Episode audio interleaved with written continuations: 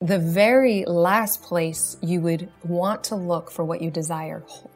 The thing that you're avoiding holds the key to what you deeply desire, what you want. So if you want to feel secure, embrace insecurity. If you want to feel free, embrace being stuck. This is Awakened Love, the podcast, and I'm your host, Angel. This is a space where we get real, real about sex love, and awakening. So strap in, let's go deep. What's up, beautiful awakened beings? So grateful to have you guys here today, and exceptionally grateful that we have a very special guest. Alyssa Nobriga is here with us today. She's the founder and CEO of the Institute of Coaching Mastery, which is a coaching certification program that helps coaches to become master facilitators and to run successful businesses. She's a licensed clinic somatic psychotherapist, and I'm so elated that we get to have her here today. So, welcome, Mama. Thank you for being here. Yay. Thank you. So excited to drop in with you and your community. Yeah. So let's kick right off. Who is Alyssa Nobriga in a nutshell? that is a question I've been asking my entire life. and most of my most of my life was about unraveling an identity of who I thought I was from a very early age. Yeah. And I think I saw my dad go through a spiritual awakening and become a shaman when he was 50, sold his financial company and went shamanic. And so really peeling back these identities and stories of who I am and that success was found in the world in success and um, in physical financial wealth. And so who am I? That has been like the most powerful, deep question. And I, I also, you know, I, I, work and perform or play in the world as both a healer and a coach. And yeah. so getting licensed as a psychotherapist, moving into coaching and the science of performance, behavior change, all of those are the worlds that I like to play in spirituality, mm-hmm. business, energy, strategy. All the fun um, stuff. But it's taken different forms mm-hmm. and none of the things of what I am. But yes, all the things of what I enjoy playing with.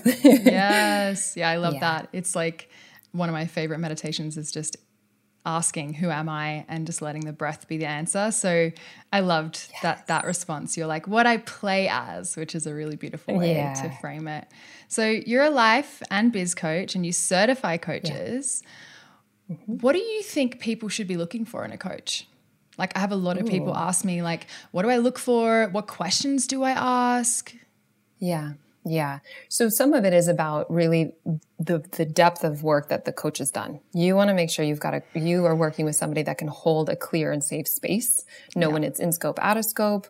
Ideally, you have a connection. Sometimes it's like dating. You just want to have that right fit.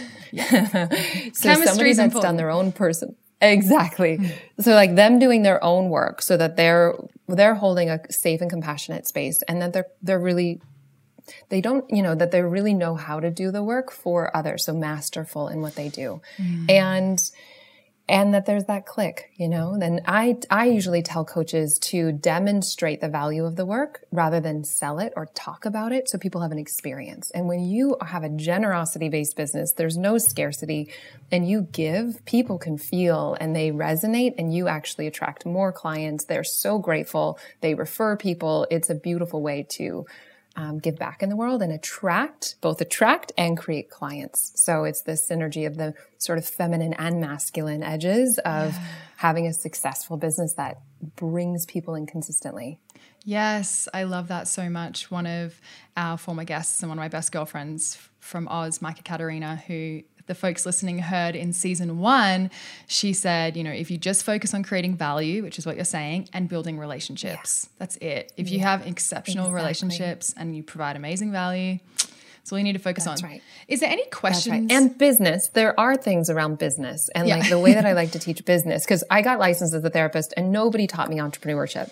And I just hustled my way from this unhealthy, toxic masculine of like making it happen. Yeah. Rather than learning to use business as a professional and personal uh, path to awakening. And yes. so it was like, oh, I don't put myself out there. I put my services out there. Mm. I can't charge my worth. I charge, you know, the, the worth of my val, my service is not my value. My value is priceless. And so yeah. really detangling identity and work and then being able to strategically create a business model that's aligned. I think, mm. you know, I, for coaches, like, so for looking for a coach, somebody that has done their work that you click with, that creates a safe space.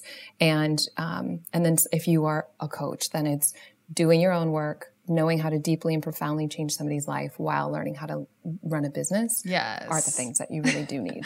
and you're right, honey. Yeah. It is a spiritual path. yes, yes, it, it is. is. It will confront and show you. Yeah. Which is so powerful. Are yeah. there any questions you would say, like if someone's having a chemistry call with a coach, um, or even just connected via email, um, how can they delineate if someone has that mastery, if they're doing that work? Is there a way to go about inquiring? Mm. Mm. I again, I like to train coaches to offer value in it and experience, and that can be through an online launch or a conversation. And yeah. so they'll be able to attune and feel it in your body. Yeah. And if you're if the coach is in any way in judgment um, around something, that's a shadow for them, and it doesn't mean that they have to be perfect, but they have to be actively doing their own work. And you can say, "What what work have you done?" and it, within yourself yeah. And it doesn't mean it can, that can look in a lot of different ways. But as a service provider, we always want to be looking at our blind spots, growing our edges, having empathy. So I think creating, if they feel safe with them and if they have demonstrated that they can help them unravel something or have an insight, I think that is a strong indicator that it's a good it's a good match and mm. ask them like yeah. where this is where i'm at what would you how would you go to guide and coach me mm. and hear how they respond to that I love those questions. The question of like, what is your your process like? What's your self work like? That's a really powerful question. I would love to get asked mm-hmm. that as a coach, actually. So mm-hmm. I think mm-hmm. that's really powerful. And yeah. that other question of just like, what would be your process to get me from where I am now to where I want to be? That's a really powerful question. Of like, what would what does the transformation mm-hmm. look like? What's the mm-hmm. process going to look like? Um, well, yeah. we're kind of like edging towards it. And I know you're such a powerhouse when it comes to helping I was going to say women, a lot of our listeners are women, but it sounds anyone can take your certification, right? Yeah. Yes. So yeah. helping people uh, scale and make money from creating a bunch of value and doing what they love. So, could we talk specifically about women for a moment here? Because 90% of our listeners yeah. are women. Okay. What are the biggest blocks that you see m- mm. for most women in making money mm-hmm. or more money? Worth this misunderstanding that it would be selfish to step into making more. I find men have a way of owning it and running with it. And sometimes, and that's beautiful. And I think we can learn from men in a lot of ways. But I think there's something important about the, uh, women tend to self doubt. They look at what other women are doing, but then they compare and that can hold them back. And some of the gifts of that is wanting to do what's integrous and wanting to do what's right for the, for everyone in the community. And these are vast generalizations. So I'm aware of that and just some of the themes that I've seen. And so, yes, having integrity, doing our work, but also knowing that as you rise and you are doing your work, you can call people forward to their next level as well with you. Yes. And that it's not selfish to continue to step into your next level and invite others to theirs. Mm. But worth is at the heart of what holds them back. Mm. And I like to help people. I like money because it's a direct into like a direct path to help them wake up to who and what they already are. Mm. There's limiting beliefs about what I can charge or, you know, what I'm capable of. And when you're unraveling what you make with who you are, it's so much freer. You can hear a no without taking it personal. Yes. You, you take the feedback, you pivot, you keep showing up, you keep being of service, and you don't get caught in some of the self doubt spiraling or the misunderstandings that they can do it and I can't. Mm. So it's always about value and not yours because yours is inherent yes. the value of your services. Yes, I love that so much. That's why I love working with women around sexuality because it actually mirrors that really similarly. And I think that a lot of these uh, taboo topics, money, sex, uh, the are really potent power portals because what I'm hearing you say is this fodder yeah. for spiritual growth where the the shadow is there's like the opportunity to really work with that worth can be a little bit of a um mysterious vague. topic for people vague yeah that's the word i'm looking for thank you my love it can be a little vague yes. can yes. you help break it down a yes. little for us Of course. Yeah. yeah. Yeah. Let's talk about it in three levels of worth. So there's the unhealthy ego, which is I am unworthy. Hmm. Then there's the healthy level of, of ego. You want healthy integrated egos. So healthy ego is I am worthy. And then beyond ego is I'm bigger than any definition the mind could put on me. Hmm. No definition could tell me who and what I am. That's more about awakening. Yes. And so, yes, I like the frame that Ken Wilber holds of waking up and growing up. Hmm. So, yes, it's about doing our work in our humanity to become and let go of and get free, but there's also awakening to who and what we already are in our essence. yes. So, I like to play with ego and essence. And both are important because there was a while that I went, I bypassed, went from I am not worthy, which was my core story for so long, looking for validation externally hmm. to awakening to what I am mm-hmm. and skipped I am worthy. And hmm. that's an es- essential part. No one is better or worse, not a hierarchy. It's just about healing and integrating on all levels so that we, we know that we can receive and we have healthy integrated egos and we also know who we are and what we are beyond that. Do you think that's why a lot of like woke folks are broke, like the spiritual community, because because they're like transcending the healthy ego, the physical realms, like not taking care of that, and they're just kind of skipping, as you say, to the transcendence, to the inherent nature, the universal nature, which is mm-hmm. beautiful, but there's like that reality, and there's also the relative reality. Do you think there's a connection there? Mm-hmm. Mm-hmm. Yeah. And I also think that there's a misunderstanding that money isn't spiritual. Ding. And Speak on it, sister. that I think is, I think that's really where it's at. And I think everyday life triggers can help you awaken if you use it as a path. Yes. And so money included, sexuality, like you speak on, included all of it to help you get free. very tantric. And that's the deeper, um, yes. And that's to me the real purpose of these things. And then we can not only experience inner freedom, but it's easier then to step into the desires that we have in this physical world. Can you talk a little bit about stepping into desires? That can also be a little bit tricky for women and perhaps is tied to mm-hmm. worth. Mm-hmm. Mm-hmm.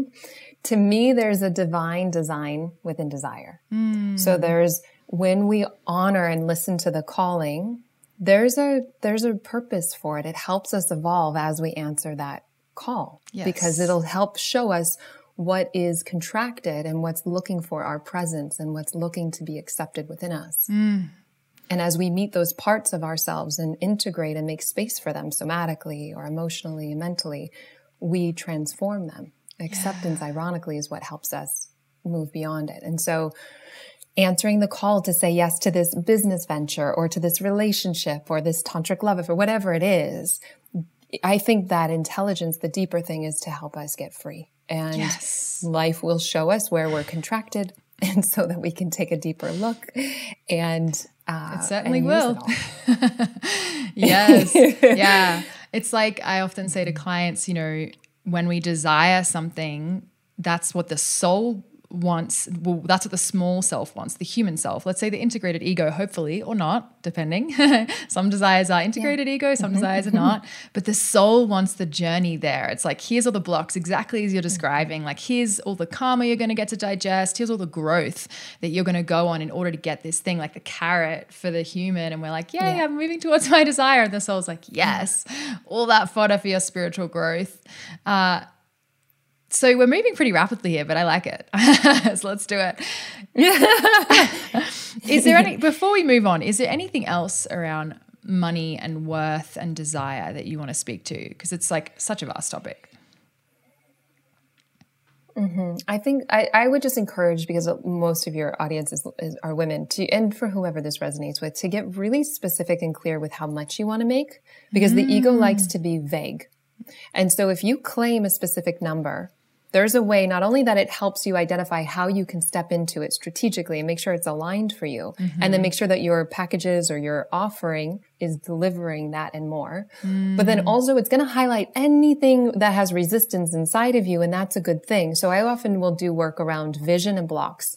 And so as soon mm. as you get clear on your, say, financial goals, let's say, all the things that have held you back from stepping into that come up so that then you can look at it and get free.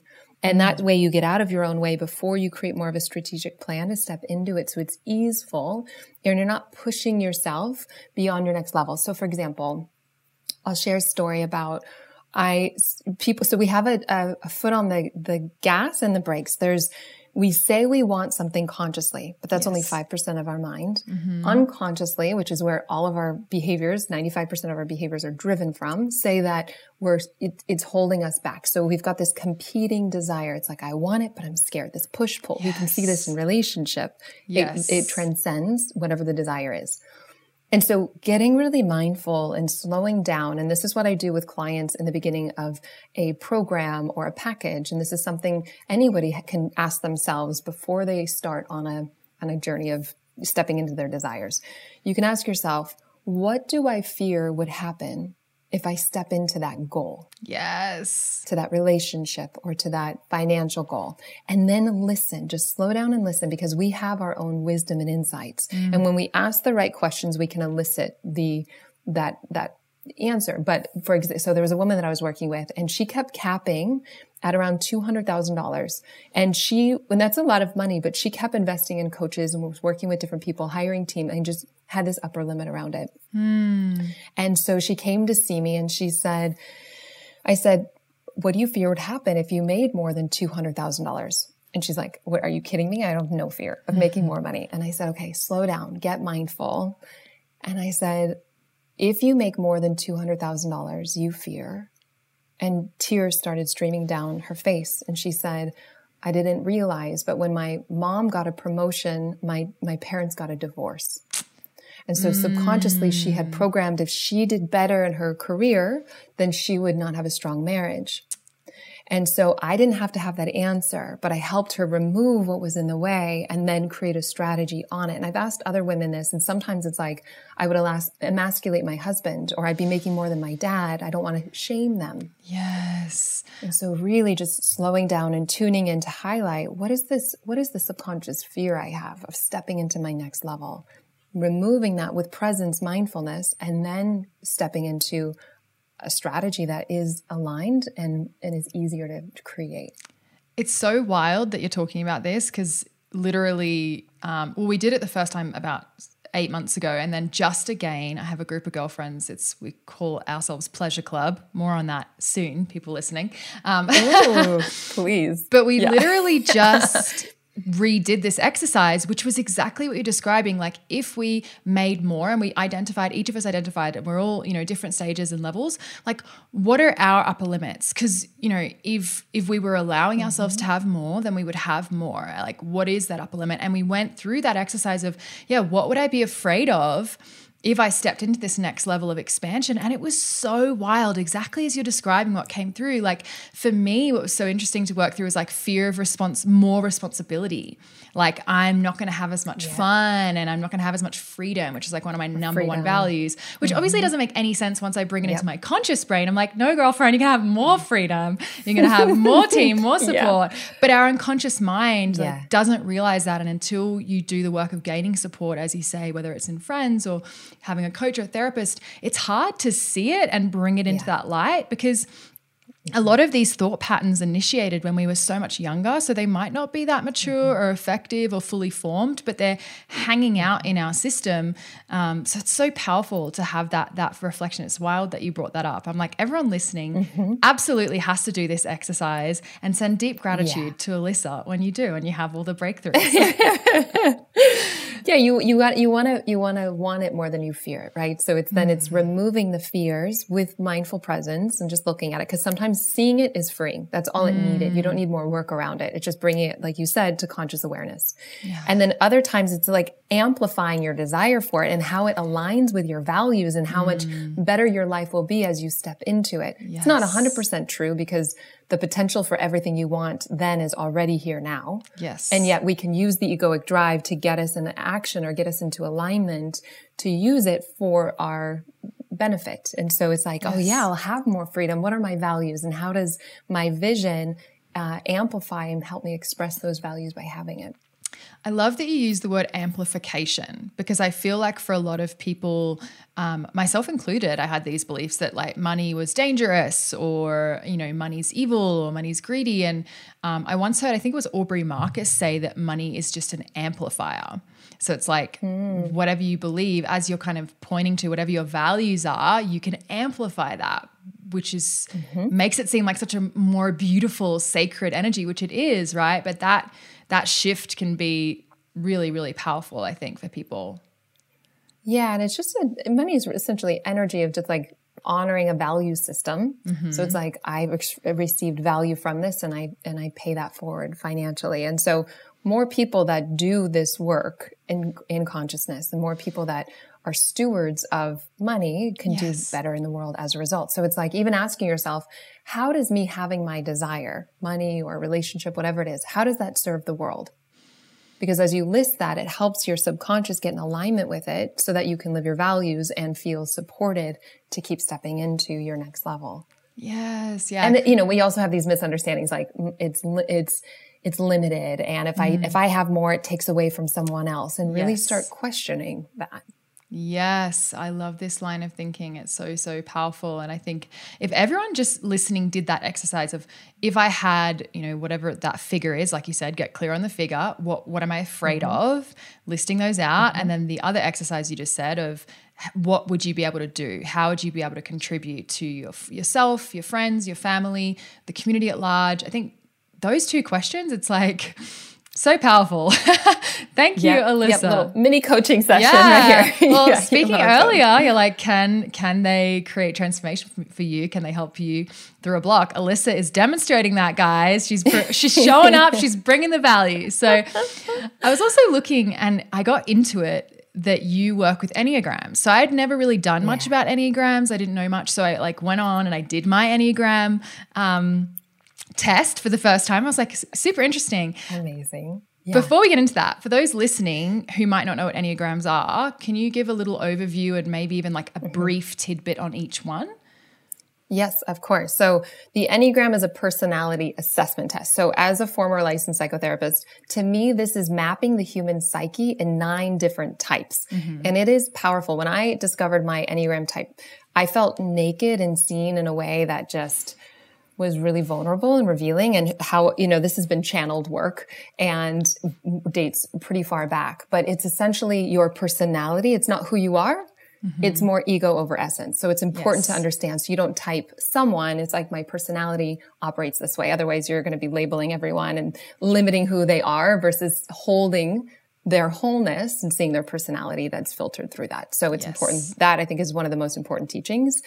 And so the nine types in the Enneagram, the first one is the perfectionist. You can kind of you could there's free tests online you can do you can do a paid one but you may be able to kind of see what work which one is yours in terms of your personality and i like to type it based on your core desires and core fears mm. because there's going to be different motives for why you do something in life that you could seem like you're one of the two types but to help identify and narrow it down it's like oh no I'm definitely, I do it because of this. Yes. And so just being honest with yourself.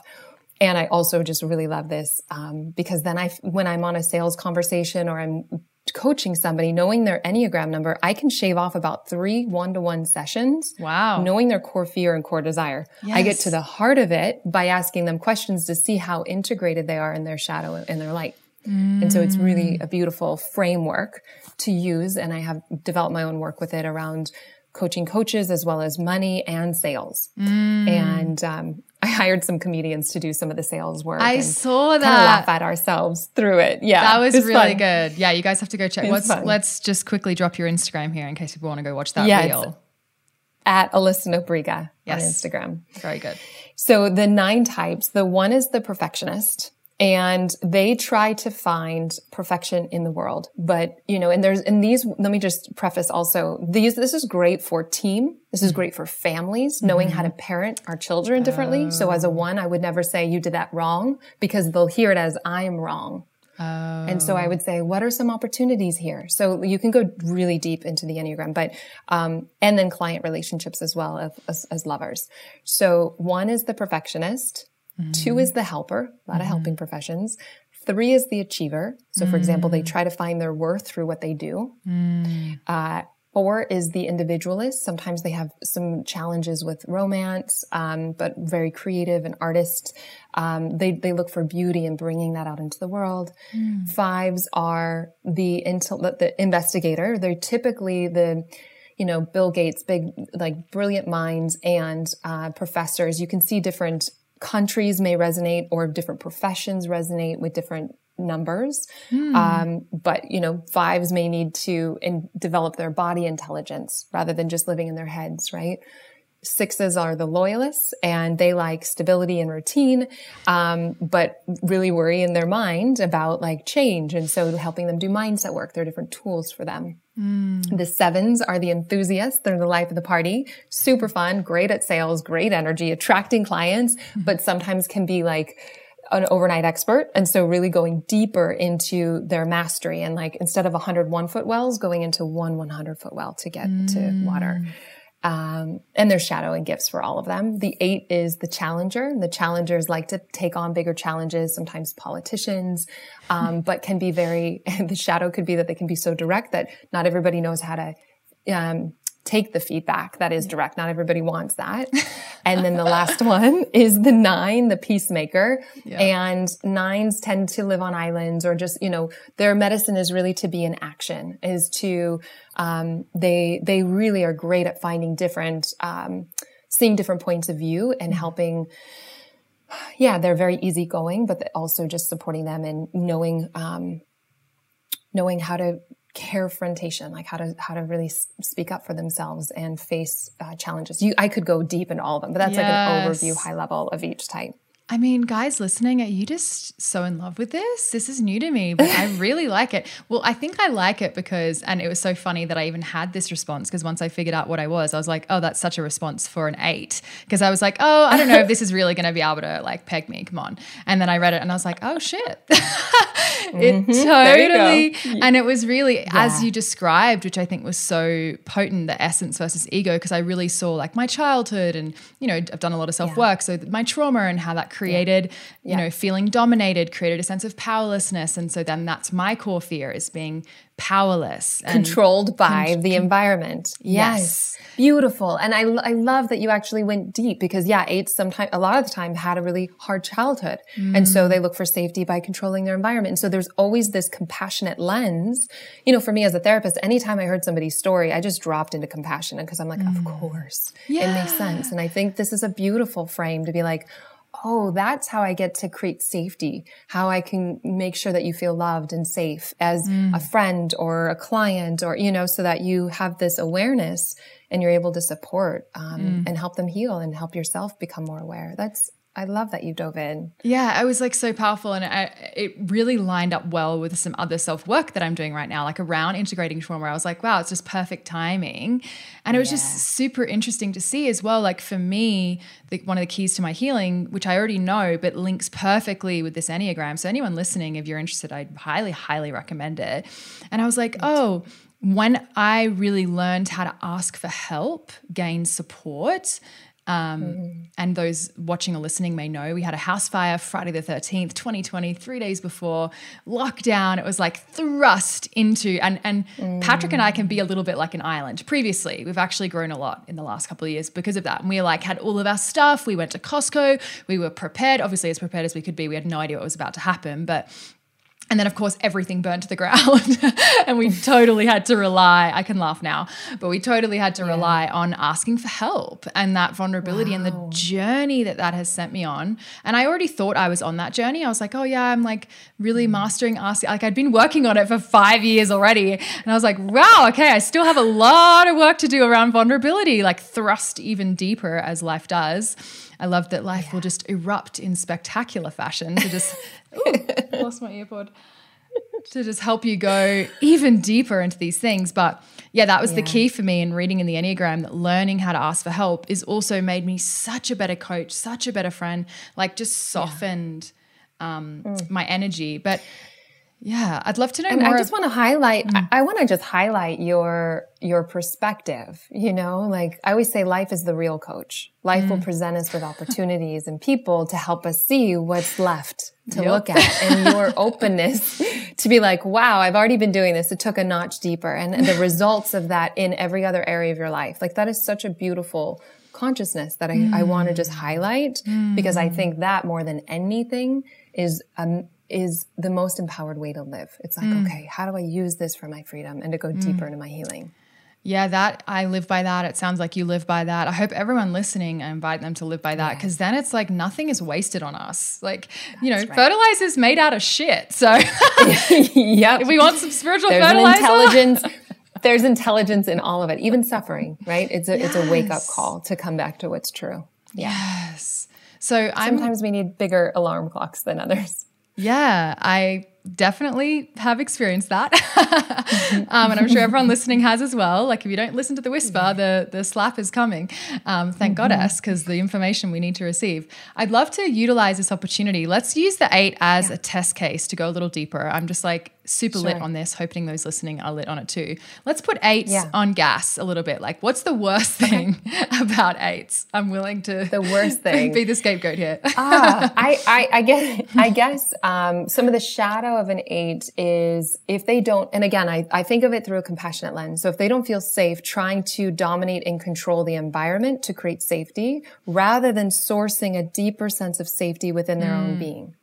So mm-hmm. I like to do parts work where they're embracing these parts of themselves that are scared rather than trying to dominate and control others or the environment, which is it's not ever going to work because the the only thing in life is change and if you can't control something outside of yourself. So learning how to really take dominion over your inner experience create safety there and speak your voice but also check in with people about how they like feedback Yes. so i think some people uh, like it straight and i think eights really value that they're like you know on a sales call they're like just give it to me straight. Like, how much is it? Like, you know, they're, they're just getting to the point. And I think that's great. But also being aware if your team or your lover or your family, how I, my dad's an eight. Like, I've got a lot of eight in my world. And I, it's taught me a lot to just, and I actually really love, I, I love all the, all the parts.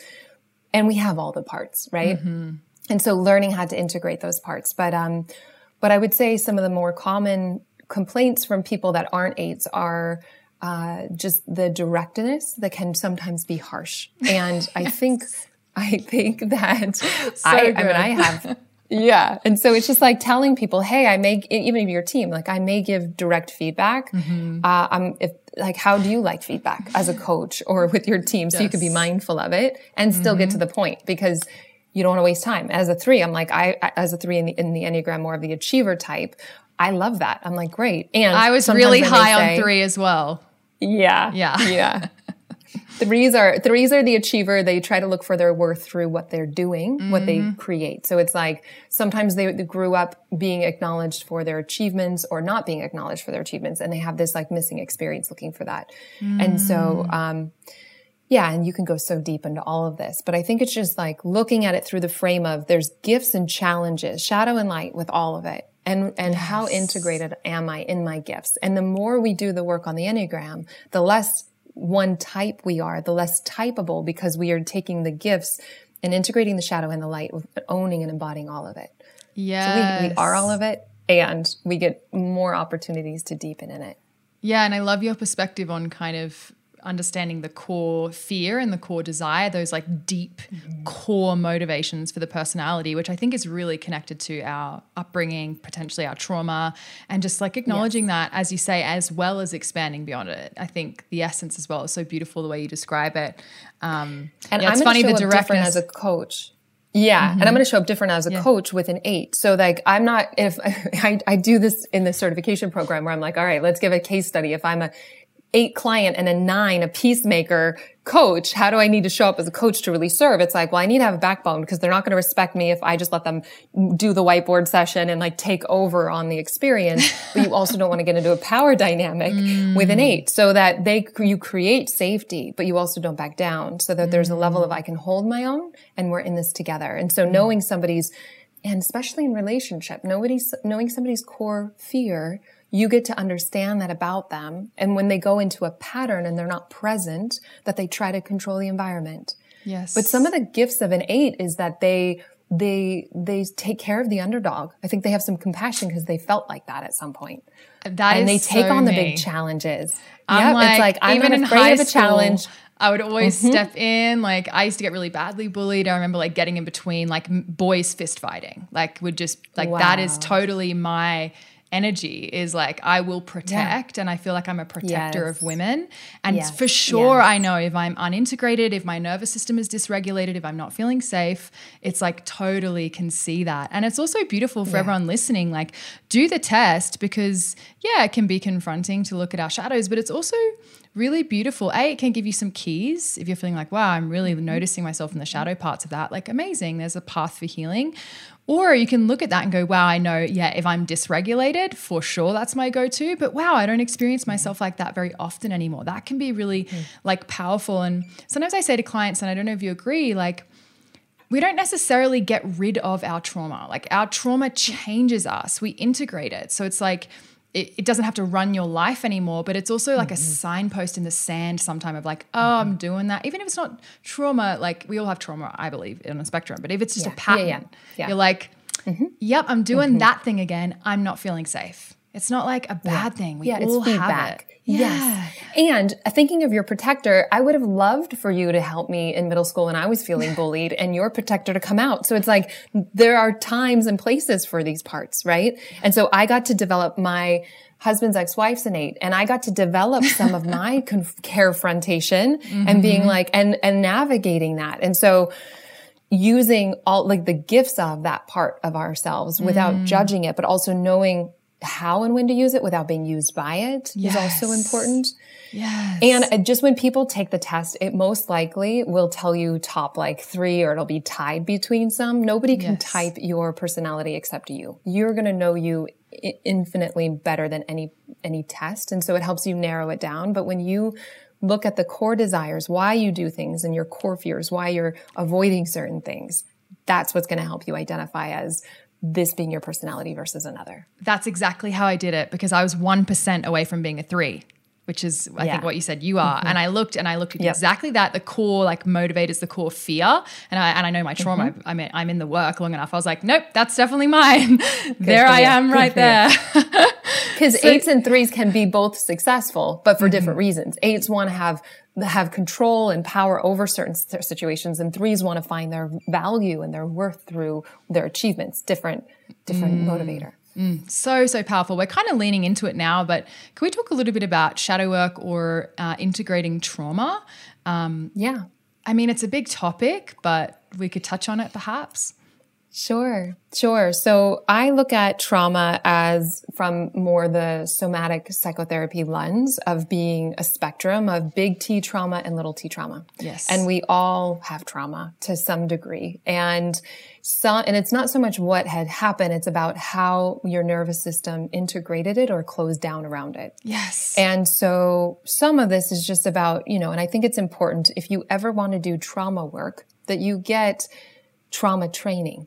Yes. Because as a coach, you're not certified. There's no, there's no governing board, but trauma is really underneath the therapeutic model. Yes. And there are different regions that you need to have certain, you know, to be a licensed therapist or you need to have certain trauma training. So it's just good that people get educated and understand.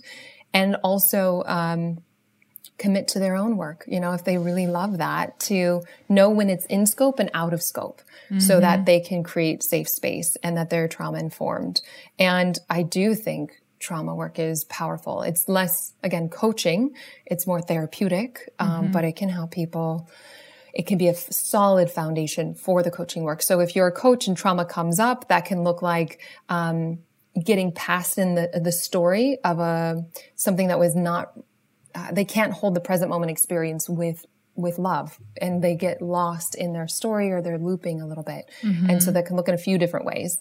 Um, and i think it's good just to not do any somatic work not bringing them into their body and like help them help you see somebody look them in the eyes drink water ground come back to safety to what's nourishing and make sure that they're seeing a therapist if they want to continue, or you get trained specifically in trauma if you want to integrate that into your coaching work and then be really clear in your consent and your forms up, up front and do some research about your local areas um, and what you can and can't do it. Because I think that's just important that we have an understanding about that in this industry that's as a coach 100%. unregulated, but as a therapist, it is regulated and it does fall under that line. Yeah. of- Yeah, I think like the powerful. shutdown and the freeze for me is is if I'm noticing that, which I actually have never experienced um, in coaching, a client ex- experience that, but that's what I would look for it to to refer out. Obviously, I'm going to be there to support them and do my best to help them ground. I'm trauma informed. Uh, but yeah, yeah, I think like looking for that disassociation, that freeze response. I love the way you said it, unable to hold the present moment in love or even just like neutrality, mm-hmm. acceptance. Like, mm-hmm. yeah, mm-hmm. usually you can get people to swing swing out a little and yeah and, and yeah, I, they usually call at least in the, the, somatic work, they call it titrating. So you yes. go from like this this like unregulated to and to like the nourishment and what's not nourished. And it's almost yes. like thinking of it in trauma world. And this is not again coach, but it's like opening the teapot. So it's just within the window of tolerance. It's just a little bit of opening that so it goes back and forth between what's nourishing and what's was hard to digest at the yes. time because you didn't have the resources or you didn't have the internal support to do that. It was such a big experience. And it's less about what happened and more about how your nervous system reacted to it mm-hmm. because you could go through a big trauma and and it be regulated or healed and then or you could go through something small and you didn't know how to navigate it. So but it's about sort of titrating back and forth so that it does integrate into the nervous system and that you can be more present and productive as a result. Yes yes. I love that. I use pendulation or titration with sacred sexuality so like mm. depending how far along a client is, obviously like could start with something just like self-touch on the arms and the belly, but moving to breast massage and then eventually moving to self-pleasuring as a way to like mm-hmm. swing into pleasure and to kind of mm-hmm. digest more difficult experiences. It's definitely an advanced practice, but really it's helped me so much. It's so Good. Especially around taboo topics that we don't have healthy relationships with as a society. I think mm-hmm. it's even more important to bring awareness to these parts of ourselves in our lives so we have that healthy relationship with it. Mm. Yeah. Yes, love that so much. Kind of touching on like let's say less trauma, more shadow work, and we we touched on mm-hmm. it around um, the enneagrams a little bit, but like I was asked a question at an event recently and I really liked it and it kind of felt a little bit like shadow work and integration, okay. which was what is your superpower and what is your kryptonite? For me, yeah. my superpower is I think was my kryptonite. yes, everyone found that. I was going to see if that was yeah. the same for you. Everyone found that. Yeah. yeah. It's like integrated so my core unintegrated. story and it really and it relates back to the enneagram so mm-hmm. this is why like when i know somebody's enneagram or i can just start to those questions to see where they are in their path of integration so my core story was I wasn't good enough. I wasn't successful enough. I wasn't and fill in the blank. Mm. And that was the most paralyzing, most toxic. It was such a hard inner experience in my 20s. Yeah. And the thing that caused me the most pain helped me open to and wake up to who I am beyond any story of not good enough or good enough. Yeah. It helped me wake up to my inherent wholeness, my inherent worth beyond any label or story. And so, but it was ironically through embracing the part of me that didn't feel good enough yes. and finally stopping rather than running from or trying to succeed my way to feel enough or, mm-hmm. you know, whatever mm-hmm. the goal was. Just stopping and facing and feeling and embracing it ironically opened me this part that I thought was broken, embracing that opened me to my wholeness. And so I, that's something that I call in my certification program the paradox of transformation. Mm. So the very last place you would want to look for what you desire, the thing that you're avoiding holds the key to what you deeply desire, what you want. Yes. So if you want to feel secure, embrace insecurity.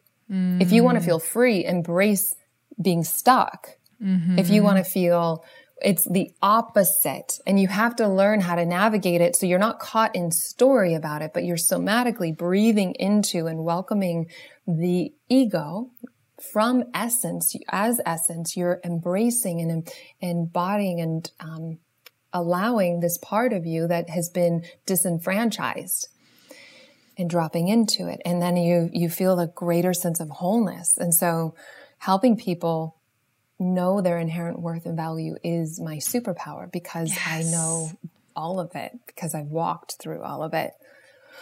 And that is like the thing that I would gift and would want for the entire world because it's the thing that has been the most precious gift of my life. Mm, oh my God, I, I love that so much. I always say to clients, like the key is in the mud.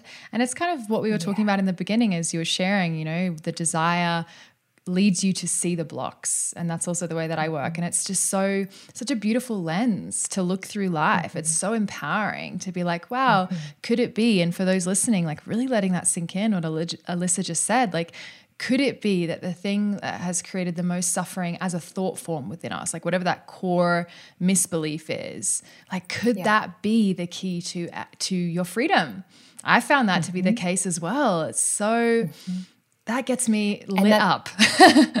and, and, it's like so beautifully designed that way. Then it's not like those blocks aren't in the way. They are the way. If yes. we know how to embrace them, if we know how to transform them, they help us elevate and rise into our fullness. Mm. Oh my goddess. How yeah. how good does that feel in the nervous system, guys? it was so good. So relaxing. So I'm curious, speaking of kind of transformation and these kind of potent doorways, these potent portals, these potent keys for transformation, yeah. have you ever had any yeah. sliding door moments in your life where like a single decision you made, of course, you know, in the in the ultimate mm. reality, everything is one. It's all mm-hmm. feeding into each other. But in the human relative reality, let's play for a moment. Were there any okay. choices in your life that you made that you were just like, that was a sliding door moment? Like that that mm-hmm. one decision changed mm-hmm. the entire course of my life. Mm-hmm. Few. I think of going to follow my heart to get licensed as a therapist mm. and to do spiritual psychology, to do embodiment work. Those, yes, that changed the trajectory of my life. I think I probably could have gone, I was in college and I was partying a bit too hard. And I think I could have gone into um, some type of a drinking problem if I didn't honor my spiritual pull. And the whole reason why I didn't go into drinking more heavily was because I was um, called by something higher, which was if I was drinking, I couldn't, I couldn't, my consciousness was affected and I couldn't see clearer. Mm. And so I gave that up by being pulled. Mm. It wasn't like pulling, it wasn't pushing away from something. It was being pulled by something higher. And so yes. honoring my path of doing that, that, that work, huge impact in my life. And another, I would say, is my husband, meeting my husband. Yeah. I mean, Bless I couldn't man. see him at first. Ah. I love this man ah. so much. And I didn't see him at first. Huh.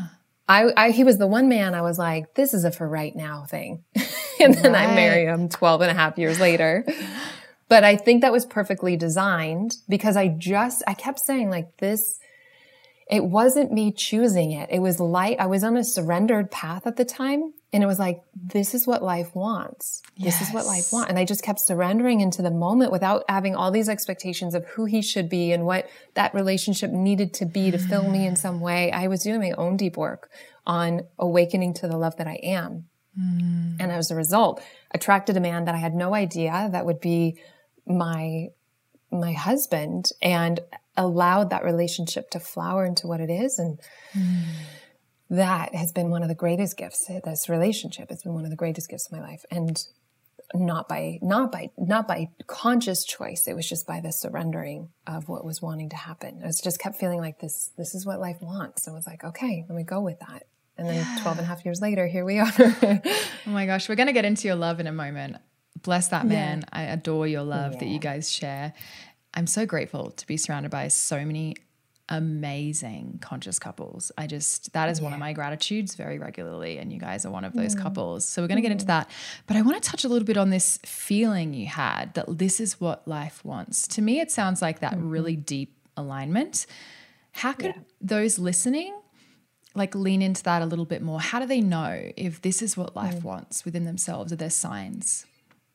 I think it's about discernment. And I think that's an art that's developed because mm. I don't really trust my mind. I feel like my, my ego can uh, take over my intuition. Yes. And so I trust for me more of my gut knowing mm. more than what this auditory story is because, you know, there's different ways of knowing. There's, uh, in you, and I think of like an intuition journal being a really grounded, practical way to help identify how do I receive information. Mm. And every night, just writing down, I heard this or I felt this and did it work out or not? And some of it yeah. will be continued.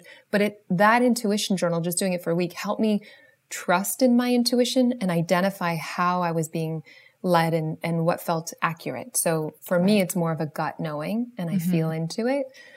But I was also playing with letting go of story. So less of my interpretive egoic mind. It was feeling into the moment and, and surrendering when I would say no to something. So for example, I'll ground it. So my best friend and I always went to this conscious dance class. She mm-hmm. invited my husband, now he was a friend, and mm-hmm. then bailed on us. And I was like, I don't want to go to this. My mind said no. But I was like, knew, I love dancing. she, she somehow knew. That old move. Then, yeah, yeah. And I, and then even in the dance class, my, my mind was saying no, we had a partner and the mm. dance instructor was like, move your partner how you want to move them. And he was rotating my hips and I was like, oh God, no, this man thinks it's going somewhere. And I was saying no.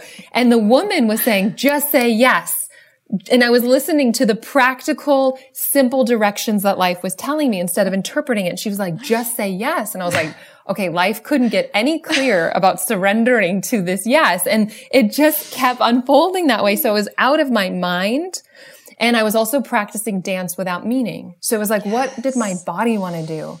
And I was moving and I ended up face to face with him and was like, okay, there's something here. Mm. So I kept getting out of my mind into my body. Mm. I kept mm. trusting my intuition, but it is discernment. It takes time to really refine and have confidence in our intuition and and to have a different operating system that's not all based on our personal preferences. And so it's a, it's an art. And I think I continue to surrender and practice into it. So mm I'm not so mm-hmm. dominated and bringing that, my growth edge right now is bringing that more into business so that I can mm. integrate my feminine and masculine. I feel like I can tap into both really easily and I'm pretty integrated, but I want to just dance with it more in all areas of my life. And so, you know, when I'm on the computer, just taking a moment to just drop back and in and like feeling deeper into my body and, you know, just re- reprogramming and conditioning this like get it done yes. into like my being and doing. Yes, I love that. I have been on the same journey, sister, and it's very interesting. But I love what you kind of pointed to that life is also speaking to us. I'm very, my word this year was listen. And it was exactly what you were mm. describing listen to my body and listen to life because everything's alive and speaking to us. And I asked the question, you know, I thought my word was empire. And this is actually when we were in Costa Rica. And I, I was, was, like, yeah, thinking of this, yeah. Yeah. And I was like, it's empire. And I was like, no, that's a thing that I'm ready to create. That's not mm-hmm. the word is like, what is the thing such that by doing it, everything else will be rendered easier or irrelevant in pursuit of what I desire, my greatest awakening. And I was like, if I just listen to my body and to life, if I just did that, everything's going to work out. And I'm finding that to yeah. be so true. And it sounds like you had that experience of listening to the body and listening to the life. Like, like it's so wild how clear the messages are if we'll listen. Like, just say yes. how do we not see it sometimes? We're so lost in our mind, we don't see or hear it. And life is offering simple direction. It's like, what's the next most intelligent step? Mm. And tuning in, like you're saying, and just listening, tuning in, but also literal listening, not interpreting the, the like what we're hearing, just what is being said. Mm. Yes, mm-hmm. beautiful distinction. For anyone listening who desires to do that type of listening more, is there any skills yeah. or tools you would recommend? The I think some of the things that I was sharing around questioning the story, and I think you're moving your body like the dance. Yeah, I, I know. I can't help practice. it. I do this all the yeah. time, especially when I'm yeah. on client calls or I'm getting electrified. Yeah. yeah, I didn't even know I was doing it. Yep, just like feeling into the body. I think that's like and and just being intentional about dropping in and and and questioning the mind. Mm. I think I, I my my spiritual practices are questioning everything and meditation. Yes. And so just like feeling that in your body. So when you're when you're out of the mind, I think it's more obvious, but even just asking yourself, what's the next most intelligent step? And it's not always from the mind, it's just feeling it and listening to life around mm. you. Yes. Mm-hmm. And any other eights out there listening, that has helped me so much in relinquishing control. Mm. Is like the gripping that I can feel if I'm feeling triggered or dysregulated, of just like and I think maybe everyone can resonate with that on some level, right? The control yeah. that takes up so much goddamn psychic space of doing what yeah. you're saying, just questioning the story and then just coming becoming present into the body. I loved what you said, like listening without the mental interpretation. I think you said something to that effect, which is so literal powerful. listening. Literal yeah. listening. Ah, yes. So you touched on your love story with your beautiful man. Uh, and you're also, you know, a somatic psychotherapist. I believe. Did you do like mm-hmm. relational therapy and all that kind of stuff? So I, yeah, I was a couples therapist. Yeah. So there you go. We've got a couples therapist with a mad love story.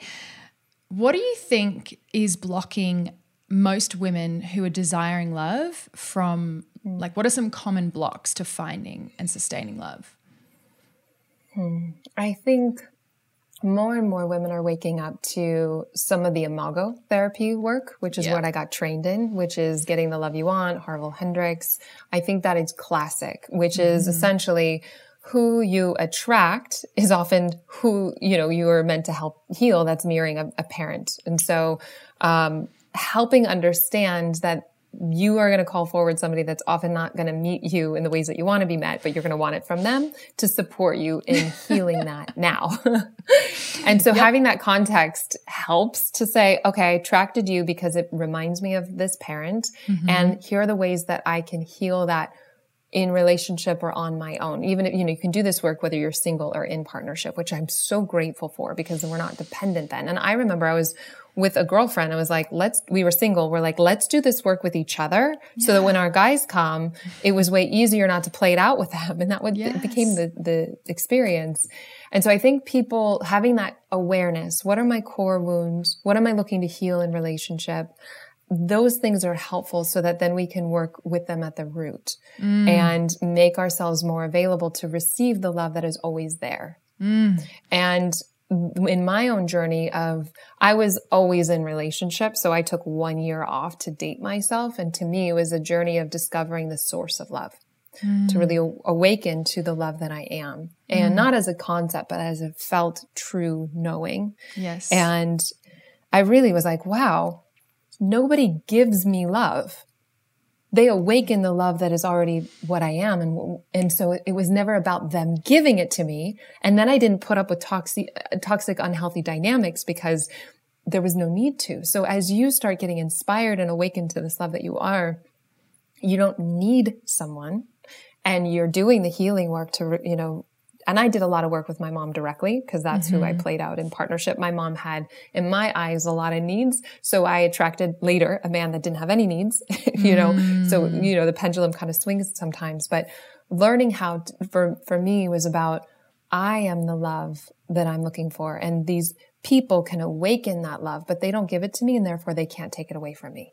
Mm. And when I mm. woke up to the source of that love, it was like, oh, I get to share in love together. We can enhance it or help each other heal. I think most relationships are about first stage is about helping each other heal. Yeah. And as we do that, we can grow into just magnifying love. Yeah. And it just becomes more celebratory. And like things can be very subtle, but it's a lot easier. And so I think doing our own work, having the tools, knowing that you're the source of love, seeing where you resist love, that's that push pull. It's like, yes, mm-hmm. I want this, mm-hmm. but I, same thing. What do I fear about it? Doing mm. that same mm. type of work. Yes. All of this will support people in and then we're no longer we're not looking for it because we're awake to it within ourselves and we attract somebody and we may not recognize them. They may yes. not be the, the type that we thought. You know, there's a saying, the stronger the attraction, the deeper the wound. Mm. And that's, you know, it's mm. oftentimes like, oh, that one. It's like, ooh, that one is offering a healing experience for me to look inside myself. And he reminds me of my it. pain. you remind me of someone. Yeah, you're like kind of my parent or caregiver. You don't realize yeah, it. Totally. But, but it, isn't that weird that that creates this like massive charge? And it's kind of linking because, back to what you were saying is like when you know your your wounds, when you really have done the work to see like what hurts you, therefore what motivates you, what are you afraid of, what do you most desire, with money, with love. And when you come to self sourcing, whether it's love, self sourcing power, whatever it is, that was the big mm-hmm. one for me. Mm-hmm. It's like then okay now we can come into this relationship and also it doesn't mean you can't do it in relationship it's just i think a little mm-hmm. easier on your own it's like a little bit of prep work yeah. um, and you don't get to skip it so wherever you're at yeah exactly. And that, i think that's brilliant. And i think there's two schools of thought. There's like you're you do it all 100% on your own or mm-hmm. you do it in partnership. And i i'm like you where i like yes and. So it's like mm-hmm. knowing how to navigate my own experience is super empowering. Whether my partner is conscious enough to meet me in the ways that i need all the time probably not because we're going to be triggering each other. So having knowing how to self-regulate and source yes. while also then having a conscious frame if your partner is available and if that's important to you learning how to understand when my partner gets triggered, it's not really about me. I'm mirroring something about their past which is an opportunity to heal. So then I don't take it personally yes. and I can hold a compassionate space to help them heal mm-hmm. and, and be that, that presence for them that they didn't get when they were a kid. Which is and the so, healing thing, right? When you can show up and right. say the things and be the energy and be the one that behaves the way that that little boy that's coming out perhaps needed in that moment, or vice mm-hmm. versa, it heals. Or mm-hmm. when you know your shadow well enough to be like, I am not the one to hold you right now. I'm triggered mm-hmm. AF. uh-huh, uh-huh. I need to back yep. away. No talking, typing, yeah. or texting for me. Yeah. my uh, me, my husband and I have a saying. It's like some, we say, "Can you hold?" And it's Ooh. this tool where, as if I'm triggered and I just want to unconsciously, because there's going to be times where we just want to be unconscious. And if he can hold in presence while I just get mad and blame him in a conscious container, he'll say, I can hold. And I'll be mm. like, you're the worst. And I let this victim part of me that's so mad at him that really thinks it's him in the moment mm-hmm. just express. And sometimes I ham it up and it's so not him and it's so just because it's being allowed, we end up laughing and it's like 90 seconds and we're, we're moving on.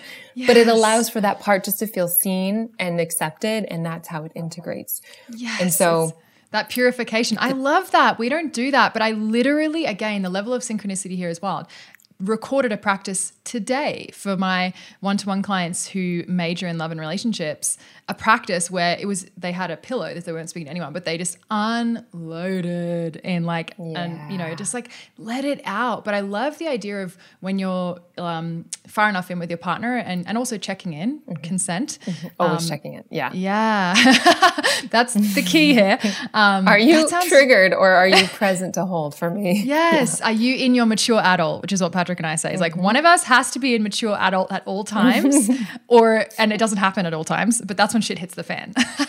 One yeah, of you is got to be holding me. I'm gonna I'm gonna try that and and see if we can integrate that as such an amazing tool.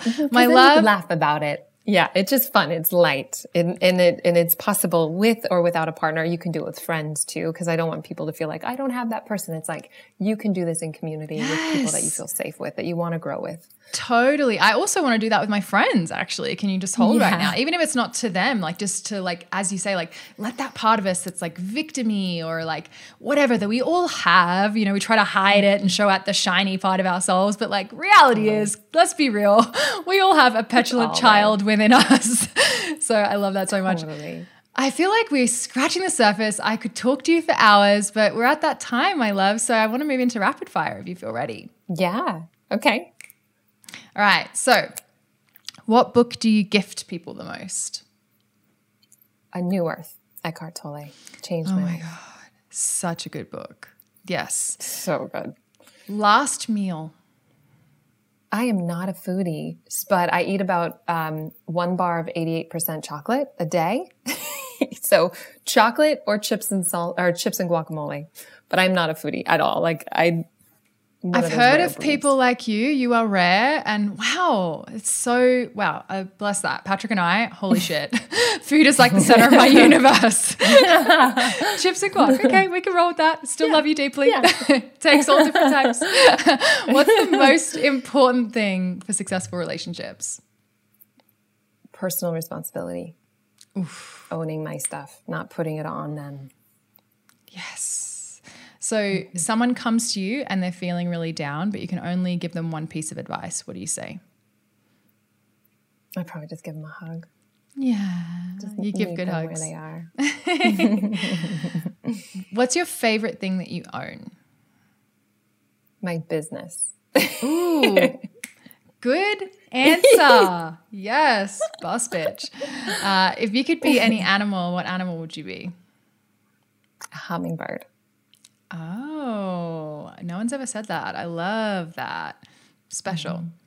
Uh, mm-hmm. If you could have one superpower, what would it be? To help people wake up. You've already got that one. um, so, if you were in a parallel universe and you had to choose a totally different professional career to what you are currently in, what would you be in this parallel universe? I would love to sing if I had the talent to do it. 100%. That's my one too. To singer. What type of singer? What type of music? Yes. Oh my god. I don't. I just want to sing from my soul. Like I just want to, yeah. you know, like belt it out. Some type of healing music. Okay, I was gonna think you could be like an Adele, belting it out from the soul. I was just feeling. Yeah, yeah, yeah. I'm seeing that for you. Okay, I feel it in the. It's in that parallel universe. It's right there. Thank you. See it for me. I'm in the front row. Um, okay, so last one. There is, if there were, a universal answering machine that everybody mm. in the world was going to hear and that you could leave a message on today, what would you say? You are more than enough. No amount of nothing could add to or take away from who and what you already are. Ooh, thank you so much, Queen. Where can our beautiful mm. listeners find more of your deliciousness? Thank you. AlyssaNobriga.com mm. and on Instagram, Alyssa Nobriga. And I know that you were mentioning you have a certification. I mean, we yeah. clearly, as you were saying in the beginning, what to look for on a coach. She's provided some value, y'all. I feel transformed. so, if people want to connect with your coaching or becoming a coach, is that the best place to find it online? Yep. Yep. We've got um, all the information on alyssanobriga.com they can learn about and get into. We'll open up enrollment in the summer for January and we do a deep dive training so that coaches really do their own personal work. They know how to masterfully hold space and facilitate change and start or scale a business. Because those yes. are really the three things that you need. So we hold you through the full mastery level experience. Ah, sounds divine. Don't walk, run, people. Thank you so much, Queen. we'll have to have you back again because so much here. so much goodness. Thank you, sweetheart. Thanks. That's it for today, Awakened One. And just a quick thank you from me. Thank you for gifting us with your most precious resource, your time and attention, so that we can make this world a more awakened place. And if we're not friends on Instagram yet, then we absolutely should be. So come on over and say hello at Angelica Alana, and I'll see you there and see you next week.